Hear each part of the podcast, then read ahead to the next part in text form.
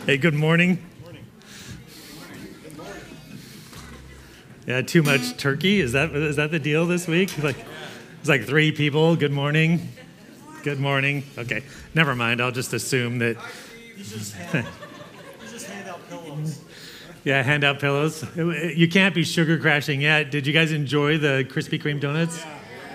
In case you're wondering where those appeared from, the the youth group um, was having a fundraiser out at First Federal this, I guess, was it yesterday? Uh, selling a whole bunch of different things. And one of them was Krispy Kreme donuts, and those are extras. So, and that's not just for any kind of like general youth group activities. That's for the Dominican Republic trip for for those kids that are going to the Dominican Republic. Which I don't know if any of you have been on some of those trips, but they're this one's a cool one because they're going to support missionaries that we've sent from Creekside, so they'll be able to see firsthand the work that Creekside's investing in there like like I, have I've been on one of those trips myself, and I, I just know the power of those things to kind of minister to our, your, our own hearts. So uh, that's what the donuts were all about. And I was just told by some of the young men that are going to the Dominican Republic that if you need firewood. Uh, uh, to burn fires, in case you guys are looking at me with blank stares, and I haven't even started preaching yet. Um, if if uh, if you guys if you guys need firewood, they also have bundles of firewood for sale somewhere. Why don't you guys stand up? Talk to Grady and Jackson. If you need firewood, go talk to them. They will like hand cut it and bring it to your home. Uh, I don't know what they'll do, but I'll make promises that they can't keep. So um, they'll clean your windows, uh, hang Christmas lights, yeah, vacuum toilets. You're like, stop, Steve, stop anything for the Dominican Republic right there. So, um, anyway, if you're just joining us, my name's Steve. I'm one of the pastors here, and we are studying in the book of John. In fact, we're, we're wrapping up our time in the book of John for the next month, and then we're going to be moving into our Advent series out, out of the beginning of Luke.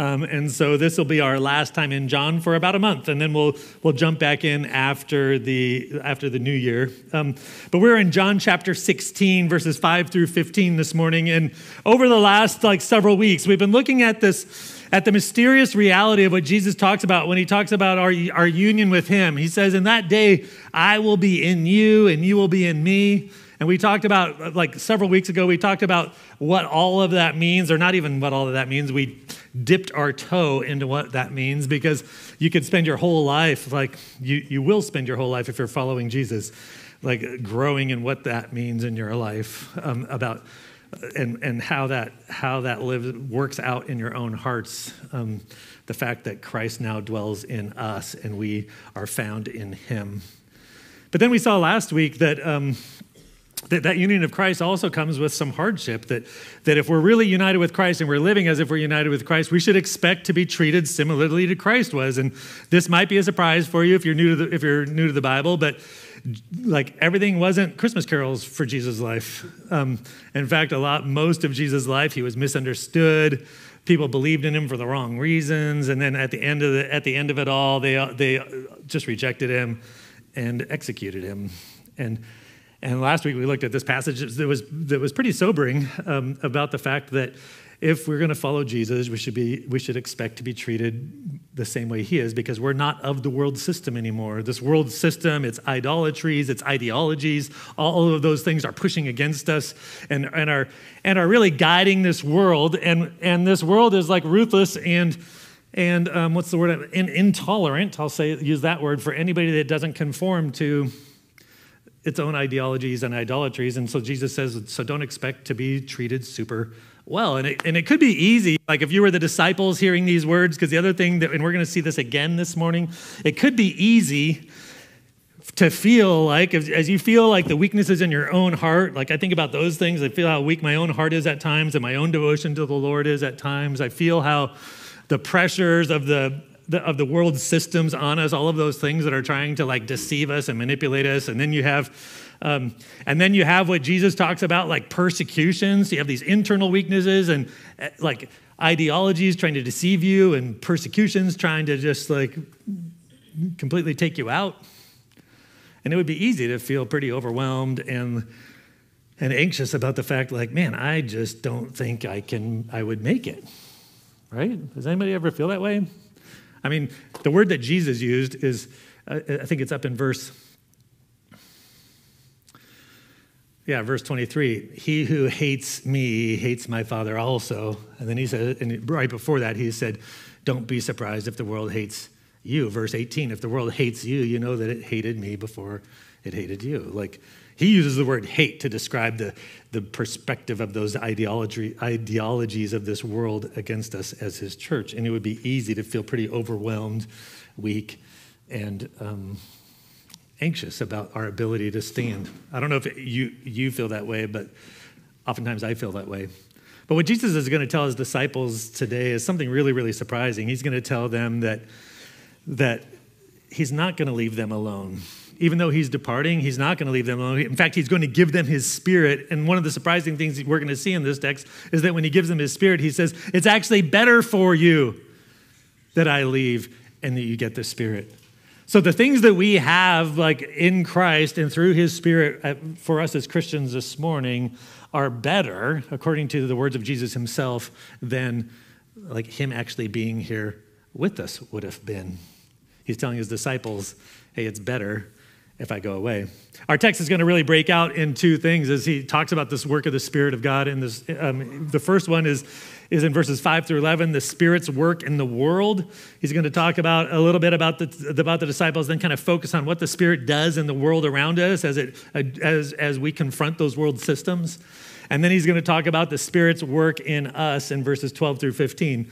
But to give us a little bit of context, I'm going to start reading at John chapter 15, verse 26, and I'm going to read all the way through verse chapter 16, verse 15. So if you could please stand. Um, I'm going to read a little bit of the context coming before um, and then the, the text that we're going to be looking at this morning. This is God's word from Jesus for his church.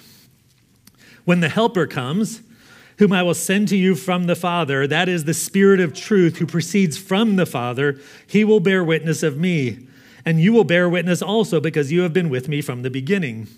These things I have spoken to you so that you may be kept from stumbling. They will make you outcasts from the synagogue, but an hour is coming for everyone who thinks who kills you to think that he is offering service to God.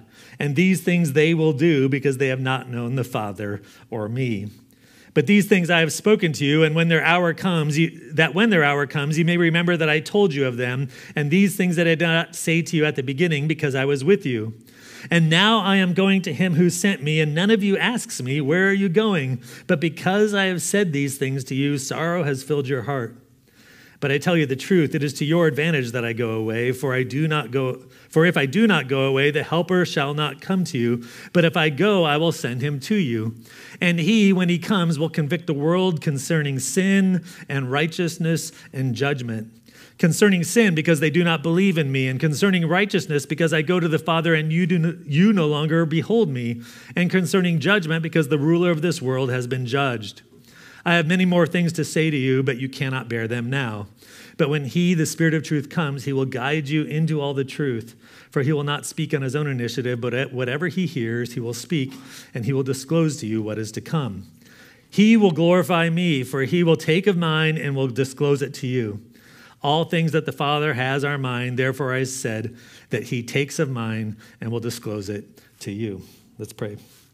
Father, I just think of, of, those words that I just read that the Spirit of God takes um, what belongs to your Son and what He received from you, and He discloses it to us and announces it to us. And, and Father, I just I would ask that you would accomplish that this morning, that your Spirit would disclose the work of, of Jesus Christ to us, would reveal to us what He's doing in this world, so that we would be. Um, faithful followers of his. And just pray for people that might not know you here this morning for like, like morgan said whatever brought them here or whatever they overcame to be here i just ask that your spirit would minister to them too and and help them to see their need for for you as savior. Pray these things in jesus name. Amen. You can be seated. You know as we get into this um, in verse 5 here is, is where our text begins he says these first two verses. He says, but, but now I am going to him who sent me, and none of you asks me, Where are you going? But because I have said these things to you, sorrow has filled your heart.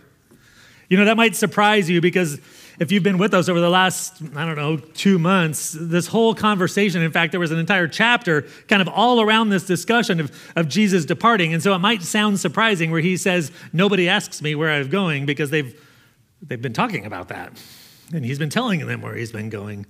So I don't think, I think what Jesus is getting at in verses one and two, because he, he says, These things I've told you. He says, All of this stuff that I've been telling you about my departure, about the hardships that are going to come, he says, It's all just overwhelming to you.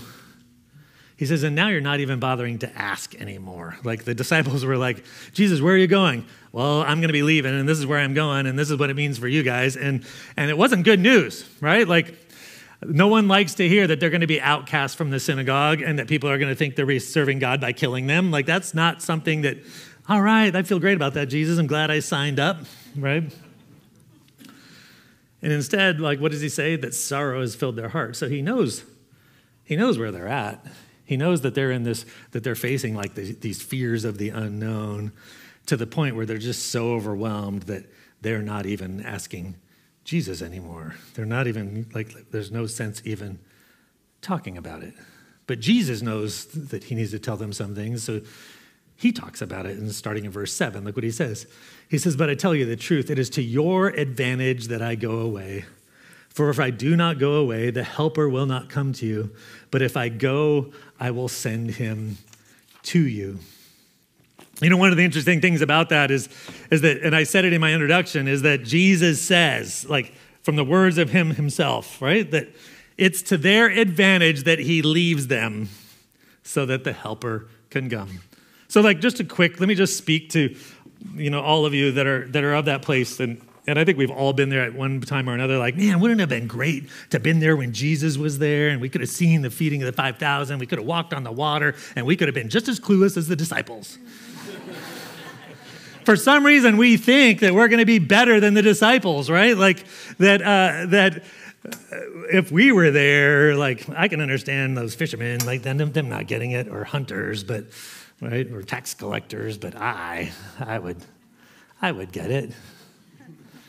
And Jesus is like, you guys, you guys have no idea what you're talking about. He says, you need this work of the Spirit of God in your life. And in fact, and in, so like one of the obvious points of application here is just to trust the words of Jesus. Like the resources that he gives us in the Spirit of God for us are enough today.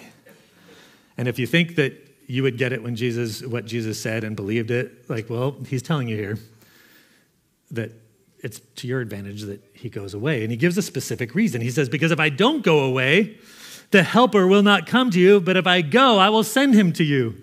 And this is the part of the verse that's a little bit more like nuanced, that's probably harder to see, but like Jesus isn't saying, I want to make something clear here. Jesus is not saying for some reason he and the Spirit can't both be working at the same time right? Like, oh, I have to go and then he can come because it's like some quantum anomaly or something if the Spirit and the Son are together and the world would explode. He's not saying that. In fact, all through the Bible, the Spirit and the Son work together. In fact, this you see the Trinity all woven through these verses who work in perfect unity and harmony all the time. He's not saying that. He's also not saying that the Spirit's up in heaven unsure of what to do and he doesn't know what to do and he's not going to like do it until Jesus goes up there and says like, "Okay, this is what you need to do." Right? Like Spirit of God knows what he's doing. So this this expression is an interesting one. If I don't go away, the helper will not come to you, but if I go, I will send him to you. He's talking about something that's that's that's really deep and what's really profound. And it's kind of all wrapped up in these words if I go away. Because when he speaks about himself going away, and we've seen this throughout these, these chapters so far, like what are some of the things that he that that are required for him to walk in, for him to go away? Anybody? What was it? The cross. Okay, one of the things that he has to do if he's going to go away to the Father, he has to die on the cross. Like he came for that very purpose. Before he died on the cross, what happened?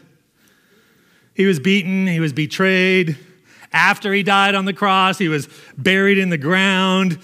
Three days later, he raised from the dead. And then, like 30 days later, I think it was, he, he ascended into heaven. So when Jesus talks about going away to the Father, what he's talking about isn't just like like driving to grandma's house for Thanksgiving. He's talking about like, unless I go away, unless I walk this path of betrayal and torture and crucifixion and burial and resurrection and ascension, like the Spirit won't come to you what he's talking about. He's like, I'm, I'm going to bring in the new covenant with my blood. I'm going to, I'm going to like establish my kingdom as I ascend to the Father and sit at the right hand. And so when he says that's to your advantage to go away, he's saying, man, when, when I leave and the Spirit comes, it's going to be the inauguration of this new kingdom on this earth that you have no idea what that's going to be like. And in fact, Peter himself actually put this together. He, like, none of the disciples, I don't think, got it at this point in time because they're dumber than we would have been. Um, that was a joke. Like, three of you got it, so I'm glad my humor is about on par as normal.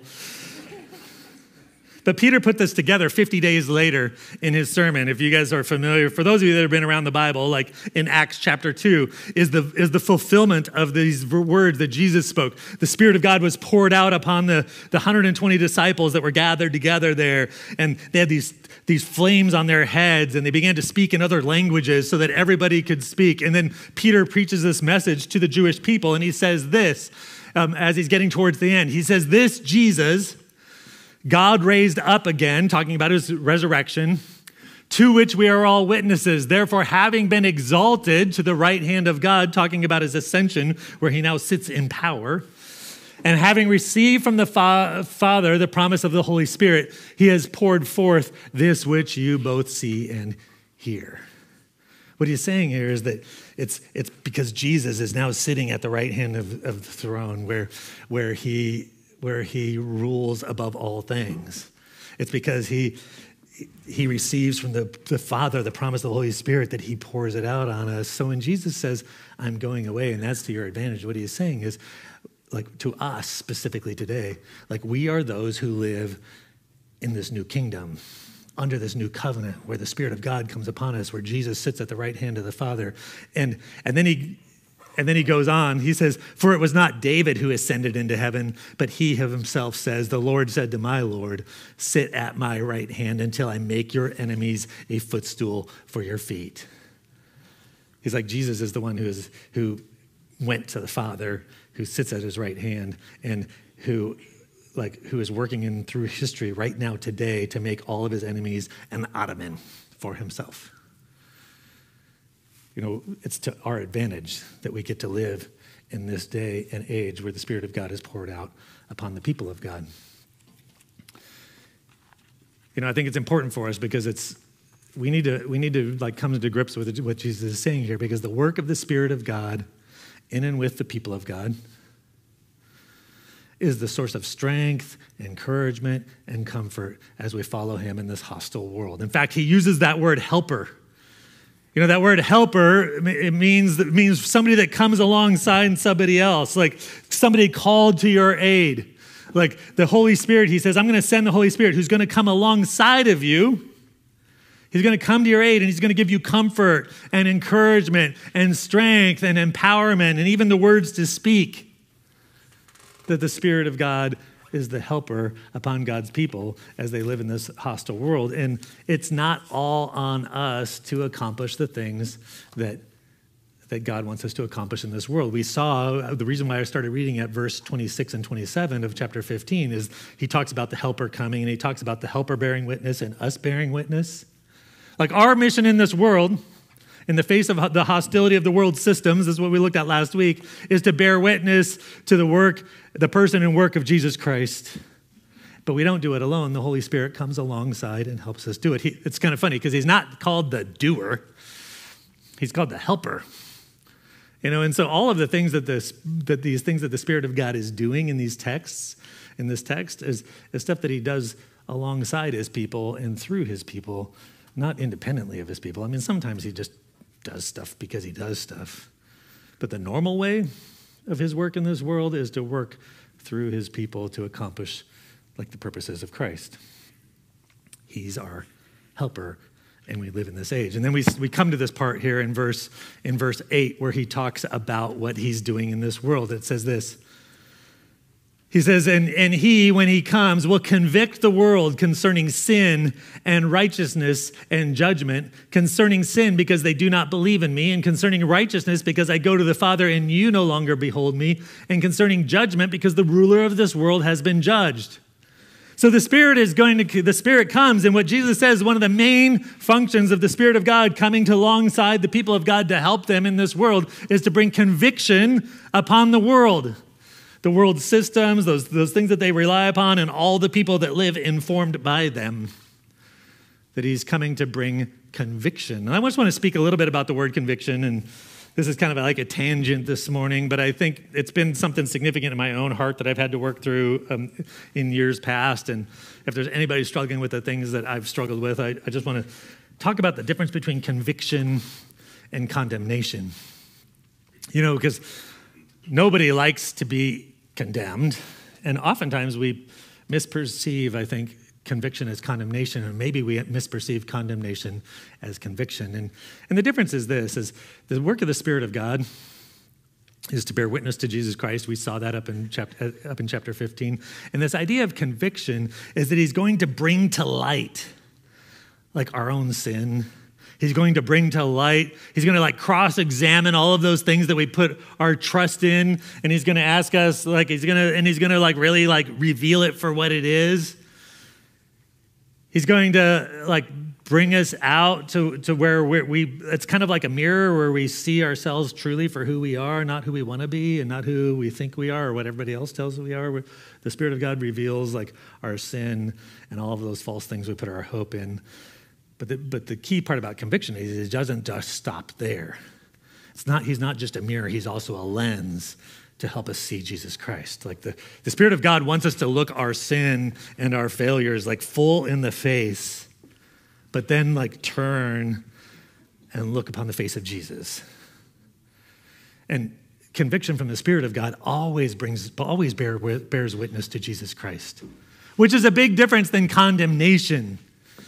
Condemnation is like it starts the same way. You're, you're brought out into the light. Your sins are exposed. Your, your, all of the things you hoped in are proven to be false. And, and with it comes fear and shame and condemnation and this desire to run away from Jesus. Anybody ever feel that?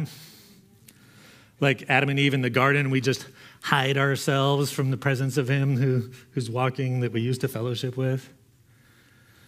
The Spirit's job is to bring people to Jesus. It's our enemy, Satan, that wants to bring condemnation. In fact, in, in it's in a couple places in the scriptures, but in Revelation 12 10, listen to what, listen to what uh, how the work of Satan is described. It says, Then I heard a loud voice in heaven saying, Now the salvation and the power and the kingdom of our God and the authority of his Christ has come. Amen to that. For the accuser of our brethren has been thrown down, who accuses them before our God day and night.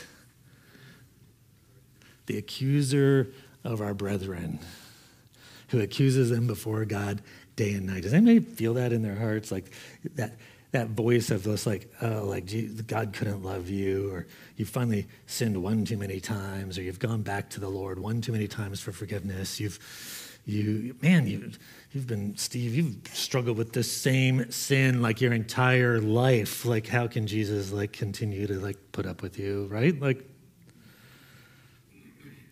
the accuser of his brethren has been thrown down. And look what it says in verse 11. And they overcame him because of the blood of the Lamb and because of the word of the testimony, and they did not love their life even when faced with death. There's three things like first thing that's first and foremost. It's not, it's the blood of the Lamb, like John talked about this at the beginning of the Gospel of John. Behold the Lamb of God who what? Ah, the blood of the Lamb takes away the sin of the world, so our condemnation goes with him. The word of our testimony, because we this this genuine faith that we place in Jesus Christ, we overcome the accusation of the brethren of the of Satan by the blood of the Lamb, by our genuine faith in Jesus Christ, the word of our testimony. And then it says it's a faith that's so deep, that's what he's getting at, that they did not love their life, even with faced with death. Like you believe it to the end. That's how you overcome. It's not through your own, like, it's not through your own righteousness. It's by, it's by holding to like your faith even when faced with death even when the world hates you like it hated Jesus, because we are saved by the blood of the Lamb. That's who takes away our guilt and our sin. There's a scene back in, I guess it's in Zechariah, uh, chapter 8, chapter 9. You can look it up later. I don't have it in my notes, but that John's alluding to where the high priest goes up before God and he's dressed in all these dirty clothes and Satan stands up to accuse him. And then, the, and then the, they, they take away like the priest's dirty clothes and they put on him like these clothes of righteousness and, and um, and God rebukes Satan because this person has been declared righteous. The accuser of our brethren has been thrown down by the, because of the blood of the Lamb. He's the one that takes away our sin. But oftentimes it's hard, it's, it's, so the, the, it's hard to distinguish between the two. And people that don't know Christ and who, who have no confidence in the, in the blood of Jesus Christ probably don't feel the difference between conviction and condemnation a lot unless they're unless they humble themselves to run towards him. And what it says is that when he the spirit of god will convict the world concerning here it is concerning their sin concerning and, and there's, there's some debate about how this is all interpreted but i'm going to interpret it this way concerning their sin and their righteousness and their judgment what he's saying, first of all, is the Holy Spirit's job is to come and, and bring to light like those things in your heart and those things that you do and in your life that, that stand against like what God desires and puts you in need of his grace and his mercy. The Spirit is going to convict you of those things. The Spirit's going to convict the world of those things. And then it says he's going to convict the world concerning their righteousness. Like their standards of what's right and wrong, their standards of, of what makes you virtuous and what makes you not virtuous, and those things that you should cling to, and the, the, the kind of life that you should live, and those things that you should embrace, and the, the ideologies that you should like proclaim. Their standard of righteousness, the Spirit's going to convict that and show it to be like failing. And he says it here in verse 10. It's really interesting concerning righteousness because I go to the Father and you no longer behold me. I always read that until I studied it this week for this sermon. I always understood that verse as, as because I go to the Father and they no longer behold me. As if, like what I always thought Jesus was saying is that Jesus was saying that, that he needs that the world needs the Spirit to convict them because Jesus isn't here any longer and they can't see Jesus and the standard of righteousness that he lived out, and so they need the Spirit of God to to point him out. But it doesn't say that. It doesn't say that they won't see him. It says the disciples won't see him because he, what does it say? Because I go to the Father. I think what he's saying is, is actually something much more profound. What he's saying is this is that because he goes to the Father and because he's pouring out his spirit upon his people, because he's inaugurating in this new kingdom upon his church, all those things that we've seen so far, because the disciples no longer see him because he goes to the Father, and what they have instead is the work of the Spirit of God, is that the, the righteousness that the Spirit of God is to be working in the people of God is to bring conviction upon the world because the disciples no longer see, which puts a pretty heavy burden upon us.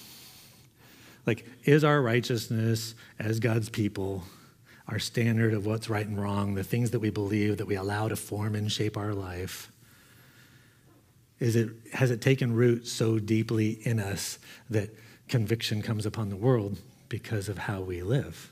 Because we no longer see the Father and we have the Spirit of God working in us instead. You know, the last thing he speaks about here is, is um, concerning judgment, verse 11, and concerning judgment because the ruler of this world has been judged. Not only is the sin of the world something the Spirit brings conviction on because they don't believe in Jesus, not only is the righteousness of the world something that, that he brings conviction on, but their very judgment is skewed and, and perverted. What they declare to be right and what they declare to be wrong is in, in this world, Jesus says, is going to be messed up. In fact, in Romans, it's you know it talks about that they hearty they gave hearty approval for the things that do for people that do the wrong things, and they condemn people that do the right things. He said, and, and that judgment of this world began with their treatment of Jesus. Remember how Peter ended his statement in, in 1 Peter 2? He says, Therefore, let all the house of Israel know for certain that God has made him both Lord and Christ, this Jesus whom you crucified. Like their judgment, the judgment of this world is so skewed because it's informed by the ruler of this world. And we've seen in the Gospel of John, I think it's back in John chapter 8, Jesus is really clear that the, that the ruler of this world, the devil himself, is a liar and a deceiver. And as a liar and deceiver, he, he twists people's judgments around. He convinces of things that are false. And so they, they think their sin is okay. They think their standards of righteousness are correct. And, and their hostile judgment upon those who walk in this world is also going to be like convicted of. So when the Spirit of God comes into this world, working through his people, we shouldn't be surprised that, that we get treated like Jesus was because people's individual sin gets pointed out. Their, their, their ideologies and their systems of righteousness get pointed out and get revealed as false. Their actual judgment of what's right and wrong gets revealed as false. So we shouldn't be surprised. And yet we are, right? Like, we, we act like some strange and shocking thing happens every time somebody like rejects the gospel or rejects the truth of who Jesus Christ is or rises up with hostility against the church for no good reason. But Jesus says, you know, that's what he said last week. We looked at this last week. I think it's in verse verse 16. These things, verse 1 of chapter 16. These things I have spoken to you that you may be kept from stumbling. Like I'm telling you about this ahead of time, people, so that when it happens, you don't like trip and fall and don't think like something unusual is happening. You know, before I go on to point two, like, what time is it? Like, I don't think our clock's working back there, I hope. It doesn't matter. 11 11 sounds like a biblical thing. it's like some prophetic word, the 11 11. Um, anyway, sorry, my, my, brain does weird things. Um, 7 11 so Slurpee time here. Grady and Jackson will bring Slurpees over when they get your firewood too. So as they clean your toilets, you can sip Slurpees. So okay, back to the subject. You know, the Apostle Paul talks about this idea of how, how God uses us as his people in this world and how people are going to hear it differently. Look what he says in 2 Corinthians chapter 2, verses 15 and 16. Right before this, he talks about how, how the church, how God's people are a fragrance to Christ. And he says in that, in the word, this fragrance, like this perfume that's, that's to be perceived everywhere.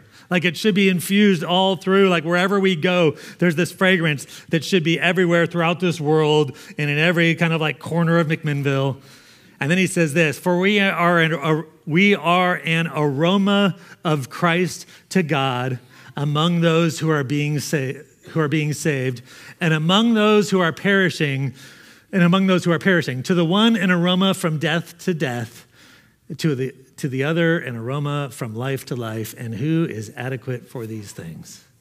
What he's saying is this is that when we like like give out the fragrance of Christ, when we live according to the Spirit of God and we're manifesting the righteousness of Christ in this world, the judgment of Christ in this world, and and and lifting up Christ as the one that, as the solution to the problem of sin in this world, we are this fragrance of Christ. And he says, and those who are being saved, it's going to be this aroma of, of life. They're going to smell it as life and they're going to experience life.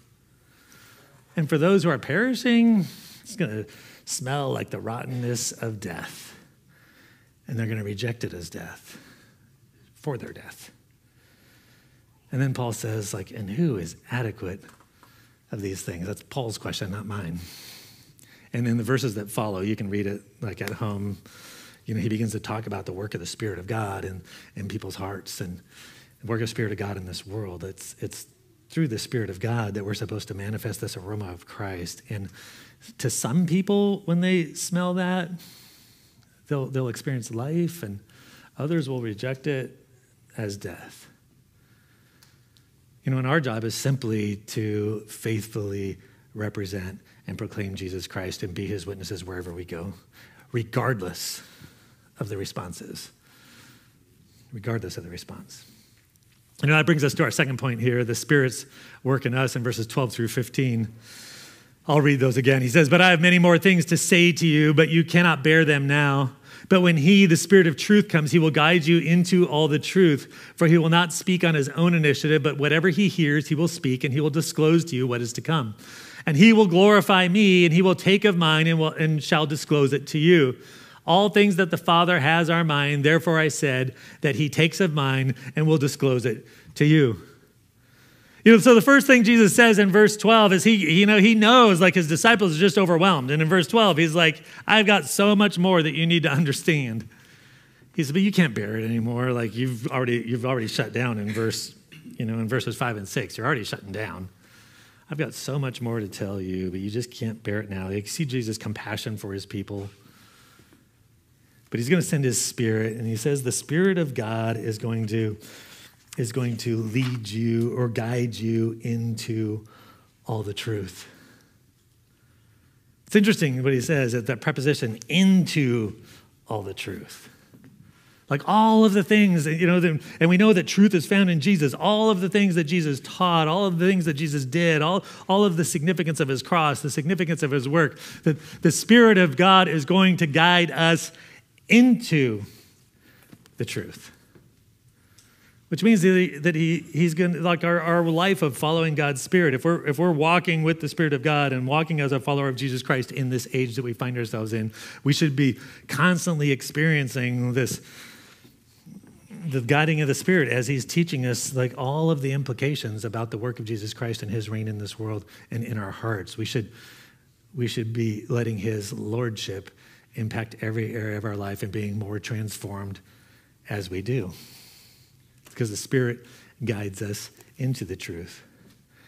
You know, it's not just like, you know, a lot of people think that becoming a Christian is just believing some things about Jesus and putting your faith in Jesus and then kind of just hanging on until the last day or just trying to be a good moral person or whatever you try to do. Yeah, you, there's this moment where you come to faith in Jesus, but then the work of the Spirit of God comes upon you, and it's this constant, like, working of the Spirit of God is guiding you into the truth so that every area of your life comes under submission to Jesus and begins to reflect Him so that we can be this fragrance of Christ in this world. In fact, Jesus kind of said something like this in, in John 8, verses 31 and 32. He's, there's this whole group of people that some of them believed in him, some of them thought they believed in him, but didn't really. And he, and he was telling them about how they can distinguish like true faith from non, non-true faith. He says this. So Jesus was saying to those Jews who had believed in him, if you continue in my word, then you are truly disciples of mine, and you will know the truth, and the truth will make you free. He says the life of a true disciple is one that continues in the truth. It's one that's following the guide of the Spirit and into increasing like understanding of the truth, application of the truth, and the freedom that comes from the truth. That's the life of the Christian. The work of the Spirit in this world is to, is to guide us in the truth. The second thing he says here is in verse, um, what verse am I on? Oh, verse 13 again. But when he, the Spirit of truth, comes, he will guide you into all the truth, for he will not speak on his own initiative, but whatever he hears, he will speak, and he will disclose to you what is to come. That, that word disclose, he will disclose to you what is to come. I think some of your translations read, he will announce to you what is to come. In fact, that word is used three times. It's used there in 13, it's used there in 14, and it's used again in 15 he will disclose or announce. I think announce is a better word because the word is the word um, anangelo, which is the, where we get the word angel from, who are messengers. It's where we get the word evangelism, like which is part of that, like it's a prefix on, on this word anangelo. It means that it means to make a proclamation or announcement, and often it's used in the context of like a king making this like announcement to people. The Holy Spirit is going to declare to us what is to come, and declare to the disciples what is to come. Now, and people oftentimes read that and they just immediately jump to like the end times, like, oh, like the Spirit is disclosing what's to come, so we're going to know about like all of these like things, right? And I was going to go into this whole sarcastic diatribe, but you can just fill that in in your head if you've listened to me enough about that. There's no reason, though, why we should necessarily jump ahead to end times. what he's telling his disciples that they're going the Holy Spirit's going to disclose to them what is to come.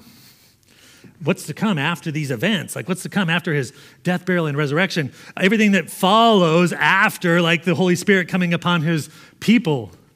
And, and in fact, at the beginning of the book of Acts, right before we have that account where, where uh, the Spirit's poured out on the people of God, the disciples are still clueless and they're like, hey, is this the time you're going to establish your kingdom? he says, Oh, it's not for you to know the times or the epochs, which the Father has fixed by his own authority, but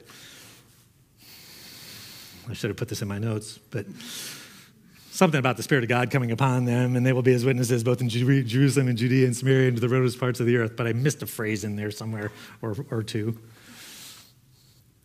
What I think what he's talking about here is that is the disciples are going to take it's going to take some work for them to understand like the implications of Christ's rule in this world of all the things that are going to come following his death, burial, resurrection, and ascension and the pouring out of the Spirit. He's talking about the establishment of his church, the fact that the Spirit of God is like dwelling inside of us. He's going to disclose to you or announce to you the fact that, that this, the gospel message is for anyone who places their faith in Christ, that you be, can become like members of like the covenant community of God simply through faith in Jesus Christ, regardless of who you are, regardless of what you've done, because Jesus has taken your, your, your guilt away. He's talking about what's to come when, when he says that you're going to go throughout the whole earth and spread the, the good news of the gospel. And yeah, I think it does probably include like all those things that we kind of put into this end times category. But ultimately, this, what the Spirit of God is doing is, is he's, he reveals to us what Jesus has done for us and guides us into that. And he reveals to us what, this, what God is, what Jesus is doing in this world, and he's revealing that to us too. So I think when, when the Spirit of God's working and revealing things to you, you're going to come to this deeper, like personal understanding of what Christ has done for you, and you're going to be in, in more in line with his purposes of what's to come, what he's been doing in this world and what he is doing in this world. You know, and then the third thing he talks about here is, is in verse um,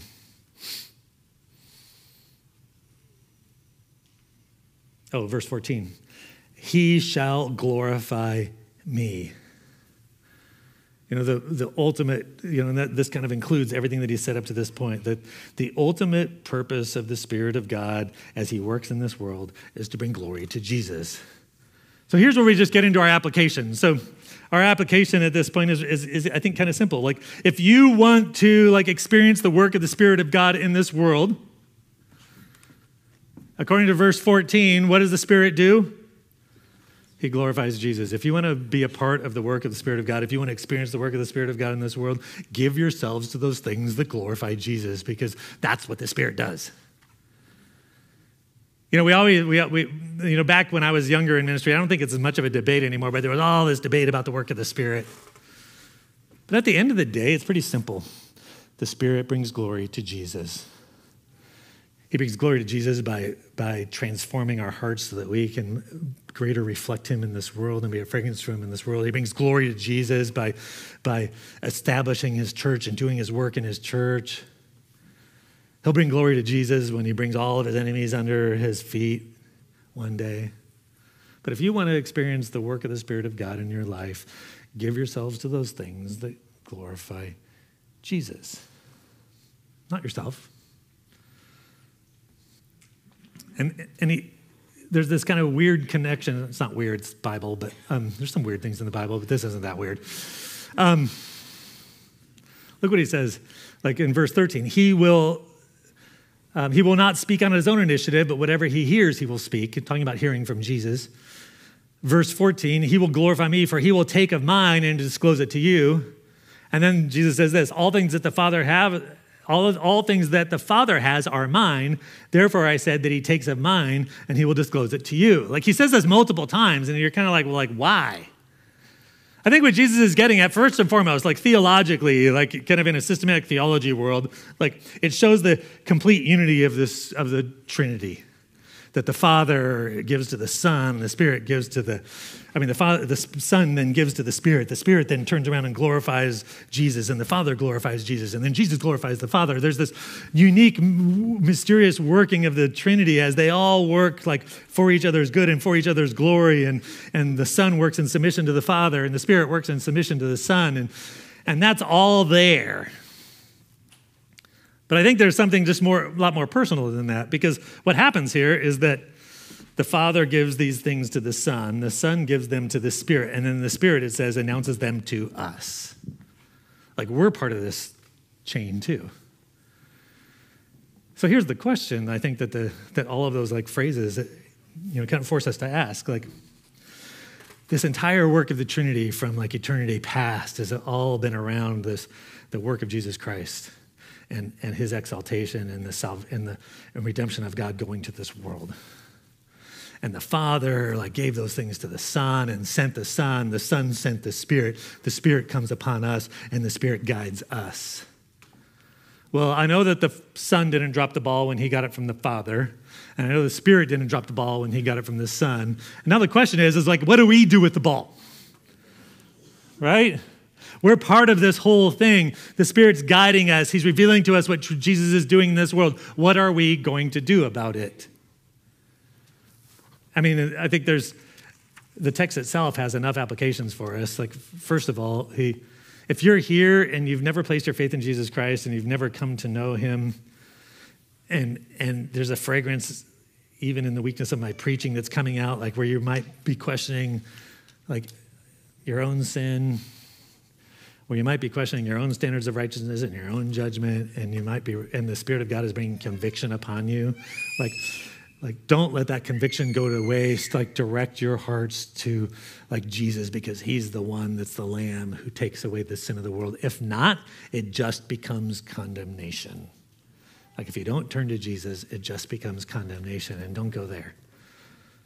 You know, for those of us that that do claim to follow Jesus Christ, you know, the Spirit of God comes alongside, the Spirit of God comes alongside of you and works with you so that you can be a fragrance of Christ in this world wherever you go. So tomorrow morning when you guys show up in school or when you go to like college or when you're going to work or when you're like trying to take care of your kids or whatever those things you do, like wherever you go, to be to this fragrance of Christ and, and to be pointing people to, to Him. And and some people are going to s- smell that as death. But those who are being saved by the Spirit of God, they're going to smell it as life and, the, and they'll respond and experience life. And that's one of the things that the Spirit of God is doing is bringing that conviction. You know, the second point of application, or third, depending on how you're numbering them, like he guides you into all the truth. You know, the truth of what Jesus has done. Are, are, are you taking steps every single day to like follow the Spirit as He guides you into that? You experiencing the transformation that comes along with it? You know, Paul talks about this in Romans 12, 1 and 2. He says this. He says, Therefore, I urge you, brothers and sisters, brethren, I think is the word that he uses, by the mercies of God, to present your bodies a living and holy sacrifice acceptable to God, which is your spiritual service of worship. Like he says, like true worship isn't about singing. True worship is about like climbing up on the altar and being willing to lay your life down in devotion to God. And then he says this, and do not be conformed to this world, but be transformed by the renewing of your mind, so that you may prove what the will of God is, that which is good and acceptable and perfect. The Spirit of God is the one who guides us down that path, who, who leads us into all the truth, who teaches us what's to come. Like, our, out of all the things that conform you and shape you in this world, are you are you being shaped by the things of this world and by the messages of this world and the ideologies of them? Or are you being transformed by the renewing of your, renewing of your mind on the, the truth of God's word and the truth of Jesus Christ by the Spirit? You know, one of the things that's such a challenge is that with, with um, I'm, I'm old enough to know life without a smartphone. It's hard to believe, I'm sure. Um, but uh, man, today you can like you get information just piped to you constantly. And the question is is what's going to really form you? Are you going to let all of the messages that are so hard to even filter because they come so fast like going to shape you? Are you going to be shaped by like having your mind renewed on, as the Spirit guides you in the truth. You know, and then he will show you what's to, what's to come. He's going to show you what God's doing in this world and what he's going and how it's all going to wrap up. And is your life lived in, in alignment with that? You know, Brian, you can come up to close us, but like in Ephesians 3, verses 8 through 10, Paul says this in Ephesians 3. He says, To me, the very least of all saints, this grace was given to preach the Gentiles. You could even, sub, sub, like, you could substitute the word nations in there, to preach the nations the unfathomable riches of Christ, and to bring to light what is the administration of the mystery, which for ages has been hidden in God who created all things. He's talking about the church there, this mystery. And go on so that the manifold wisdom of God might now be made known through the church to the rulers and authorities in the heavenly places. He says that he says this, this mystery of what God's doing in the church has been hidden in God from long ages past and has now been made known by this work of the Spirit of God. And so that the, God could be glorified in front of the rulers and the authorities in the heavenly places, so that the manifold wisdom of God might now be made known. Like, are you giving yourself to that? That's what God's doing in this world. That's the things to come. And then he, he ends in Ephesians chapter 3, verses 20 and 21 with this. He says, Now to him who is able to do far more abundantly beyond. Like, I love that, like the stacking up of words, far more abundantly beyond all that we ask or think according to the power that works within us. To him be the glory in the church and in Christ Jesus to all generations forever and ever. Amen. That's what the Spirit's doing. The Spirit's like establishing his church, this church of Jesus Christ. He's bringing glory to Jesus Christ in the church and, and to all generations forever. Like we need to be those people who are guided in the truth and who are living for those things that are that God is doing right now today in the world. So, Brian, why don't you close us? And if there's anything that you're feeling convicted on, don't just put that out of your head. Like, um, just confess that to the Lord. Ask yourselves as you go into this new year, like, what are some things that you need to realign in your life so that you could be about those things, about like the becoming the fragrance of Christ, being formed by the truth, and being about His mission. So, Brian, why don't you close us? Then I'll close us in prayer.